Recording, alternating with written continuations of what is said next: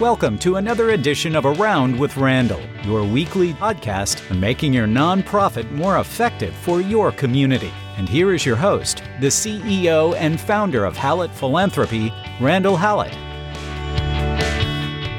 It's an honor to have you back here for another edition of Around with Randall. I want to bring together two interesting paralleled stories that I ran into in the last week or 10 days that really get to the heart of the idea of relationship building and the problems and challenges that we have in our industry. The first is a client who is going through kind of a culture change around the issues and challenges about how to build relationships with their prospects and donors, and more prospects in some cases than donors. Although in the donor case, it's about elevating some of those gift potentials. There's a lot of discussion that we have around this concept of passion. And I don't mean the passion of the organization or the fundraisers or the projects that they're working on, but what's the passion of the donors? If we want to maximize the opportunity, then the conversation becomes one of what are the people that are wanting possibly to give the money passionate about? That's been an interesting cultural, probably going to be a multi year process to get them where they need to be. Totally separate. I have another client where all I do is interview their best possible, largest gift potential seven, high seven, eight figure, nine figure, at least thought processed opportunities. I'm not even sure none of them are at that gift level yet. They're trying to figure out how to elevate those conversations. And in the discussion I had with one of them was an interesting dialogue around the fact that they give to something specific. They have very specific thoughts as to what their philanthropy should go to. And it's very significant, large philanthropy, beyond significant. And the fact that there is a frustration on their part that a lot of organizations keep coming to them and are telling them what they need, but not what they're actually asking. They're never getting to the point of what they want to give to. And they keep bringing proposals and they keep saying to all these different nonprofits, no. And in the conversation I had with them, it was very and maybe it's just because I've done this for a long time, we were able to, I was able to figure out exactly what they gave to. And at the end of the call, he said, we were on the phone for a good hour and 15, 20 minutes. The, the individual said, you got more out of me about what we need to make a gift possible than most people do in several years. And I said, because I kept asking you about what you wanted, not what I needed, because I don't need anything. I'm just trying to figure out how to move the needle on philanthropy. And it was a very joyous, happy discussion, I think, for both of us. We have become this concept of so driven towards getting a gift that we are missing all of the opportunities that come to elevate the gift conversation around passion, desire. What is it that the donor or prospect want to get to? What is it that they desire? And then, then the question is, how does that fit with us in our mission, if at all? For the rest of this conversation that we're having, I want to talk about the four biggest challenges that come. And by the way, I'm going to break apart what you should do in each one of these challenges to that are encumbering us from elevating philanthropy to needed levels. And in healthcare and education and social service, it's becoming more and more needed. So, what are these four? So, the first one that I'll break apart is is that it's my opinion we've become too focused on what I might classify as internal stakeholders. That the internal group of leadership and you might define that as staff. You might also include it as key, maybe governance leadership, like even board members, but it's not a very wide group of people. They're driving the conversation. We need this. And that then moves into philanthropy in the way of articulating go get money for this. And depending on what this is, money may not be available. It's about, and we'll get to this here in a few moments, about things that the community doesn't want to fund or doesn't understand why they should fund it. There's also a time element here that we we get pressure in philanthropy to move quickly to make sure we're driving revenue in the door for the needs, but we've not set up the process at all. Part of the book that I wrote, Vibrant Vulnerability, talks about the integration of strategic planning. Actually, I'll say it the other way. The philanthropy is being introduced into strategic planning. And it's done at the beginning, not in the middle, not at the end. And too many times in the last 60 days, I've had chief development, chief philanthropy officers literally say to me or look at me through Zoom and say, I went into a meeting and they said, we need to find $2 million for X. I've never heard of X being a priority. It's never been discussed. And then they find out, well, yeah, it's been discussed, but they weren't in the meetings when it was discussed.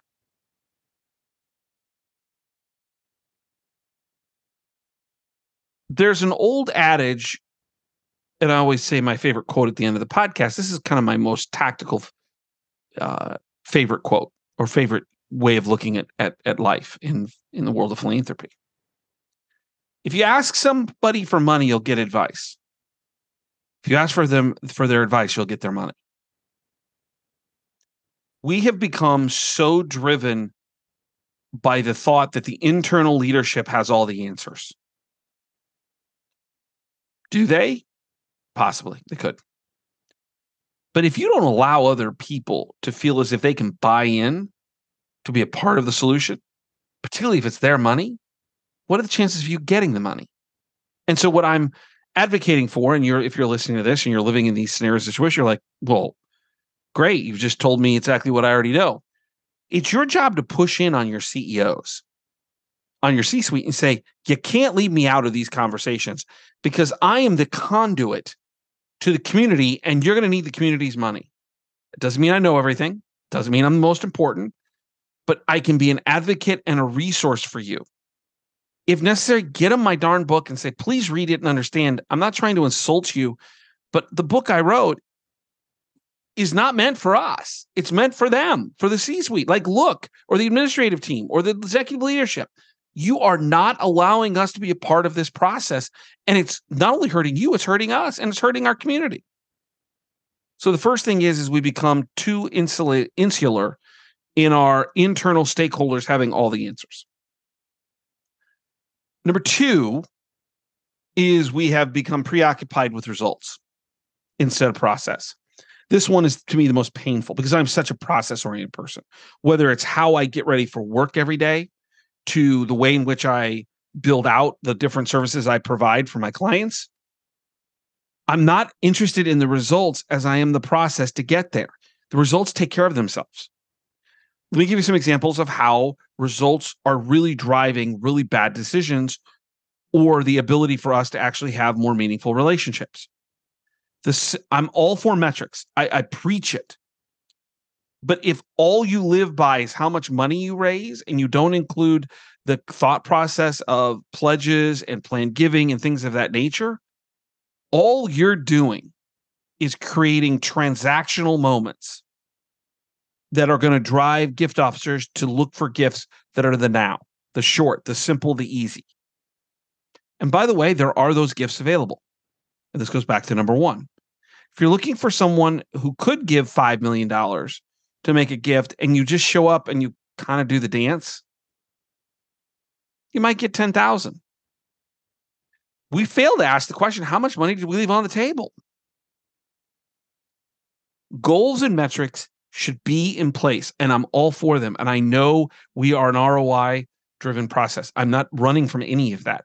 But what I am saying is, is we need to talk about the retention of donors And did we max how much of the opportunities did we maximize?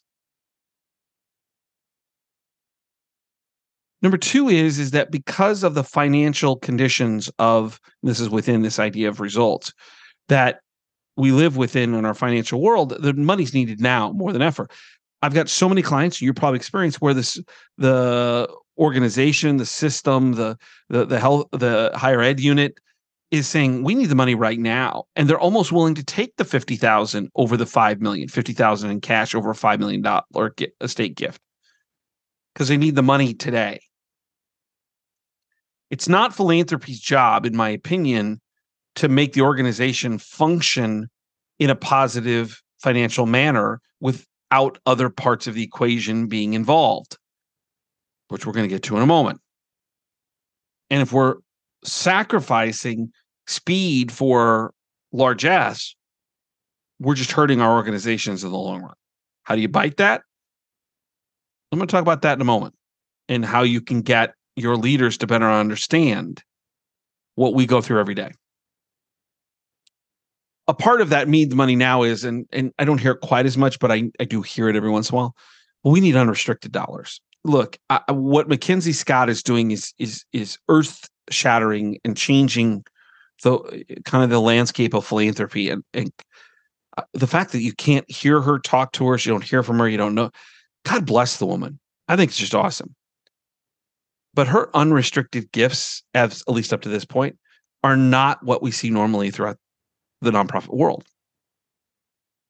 Most of the time, people want to know what they're giving to, particularly the larger gift numbers. What's the value proposition? So it's unrestricted piece. The other thing that we forget, and this kind of connects one and two, this idea of internal stakers holding too much, as well as the idea that we're too interested in results, is that we're not aligned with community need.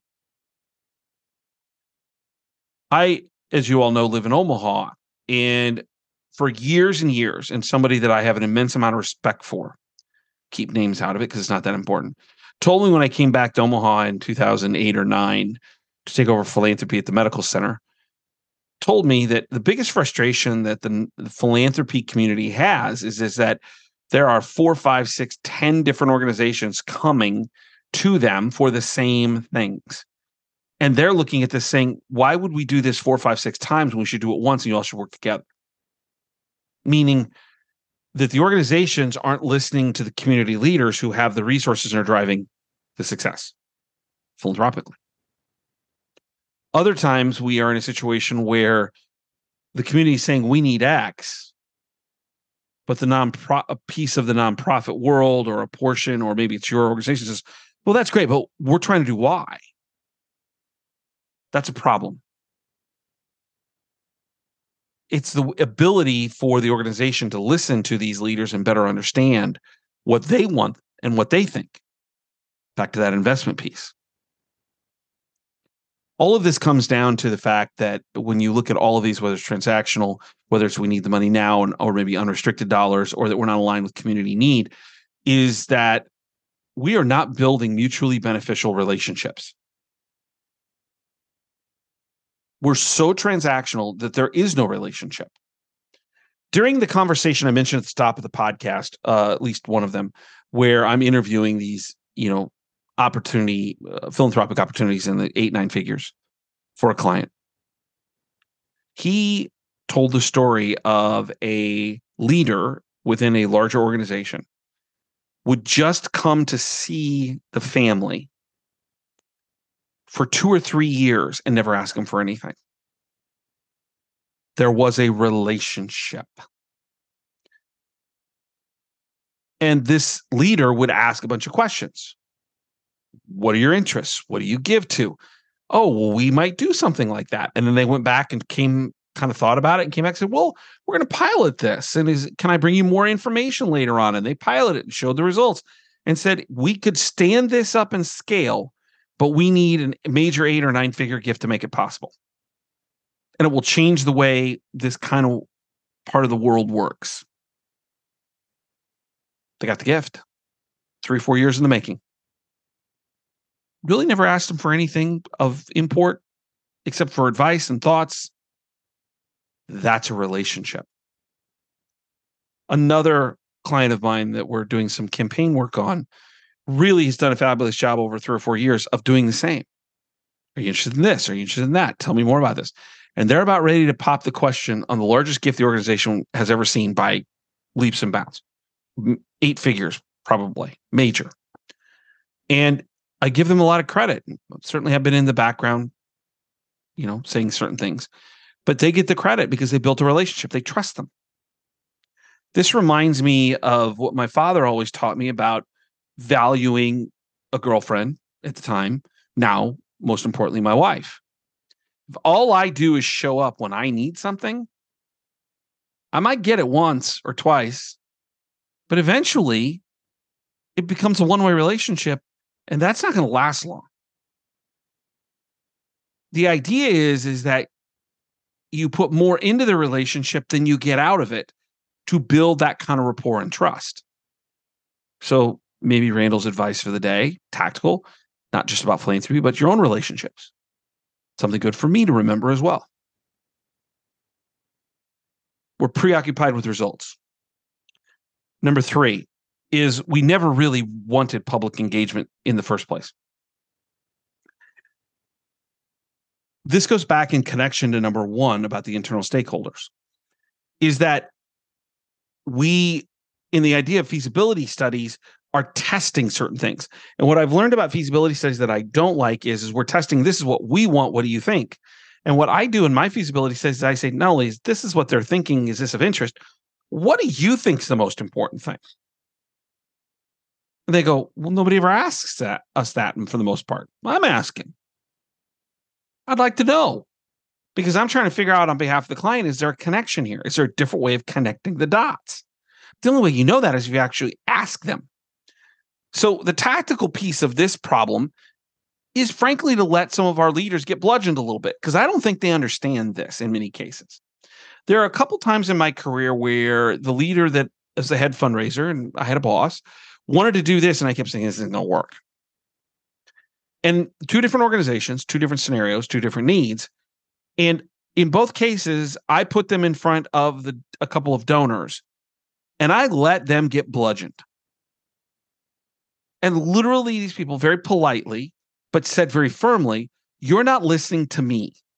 And it's my money. And it was in both cases where there was this enormous shift to where the CEO leader would look at me and go, I should probably listen to you more because that's what you said. I'm like, I'm here to set you up for success. But you wanted to do this. And I tried to tell you not to. And I'm not blaming anyone, but I'm here to help you. My job is to make you look good, not to put you in situations that are bad. So if we don't actually have people internally that are willing to listen to the outside world, what the community wants, what philanthropists want, leaders want, then what we end up with is a disconnect in alignment with our community. And the way to get to that is to have sometimes a little bit uncomfortable conversation where you're not the bad guy somebody else can be and say, yeah. And sometimes you have to help the CEO by saying, you may not like what you hear. I don't let people walk into bad scenarios, but it, it's a good moment for them to learn. The last thing is maybe the easiest is sometimes donors aren't invested in your particular need or cause. You're not the cause celeb in the community, or they don't understand the value. And that's sometimes tough to admit. And we keep running into that wall. This is why I advocate having lots of funding opportunities so that when we run into someone who says, I don't do capital, that there's an endowment or a programmatic piece that's a part of that campaign so that we can position them to give to it. And, or they're not interested, let's say you're doing something in children's and they don't give to kids. Well, we do other things as well. Could we talk about those, even though it's not the priority? And what I tell CFOs all the time who don't like this, I want the money for what we need it for. My comment is money's fungible, meaning it can be moved around in the background.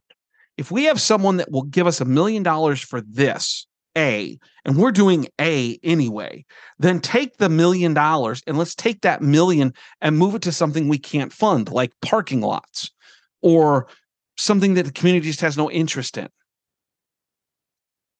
Money being fungible in the background is highly advantageous. It gives you more things you can fundraise for.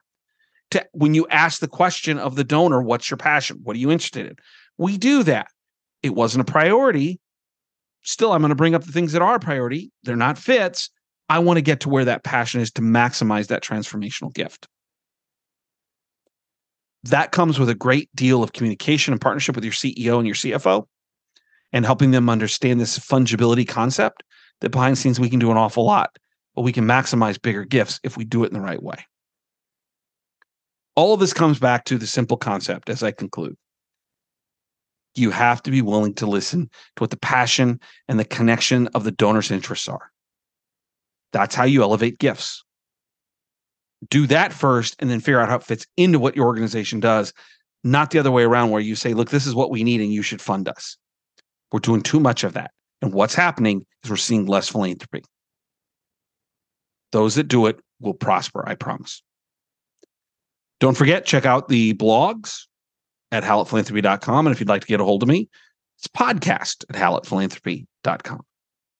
We're in these interesting times. It's whether it's financial challenges or kind of where we are politically, lots of consternation philanthropy is playing a really critical role. There's a lot of needs in our communities. You're a part of that. You're making a difference. Don't forget my favorite all time saying some people make things happen, some people watch things happen. Then there are those who wondered what happened. You are someone who's making something happen for the things and the people in your community, the things you believe in that are wondering what happened. And I don't know a better way to spend a career that you're making a difference for those in need. I'll look forward to seeing you next time right back here on another edition of Around with Randall. Don't forget, make it a great day.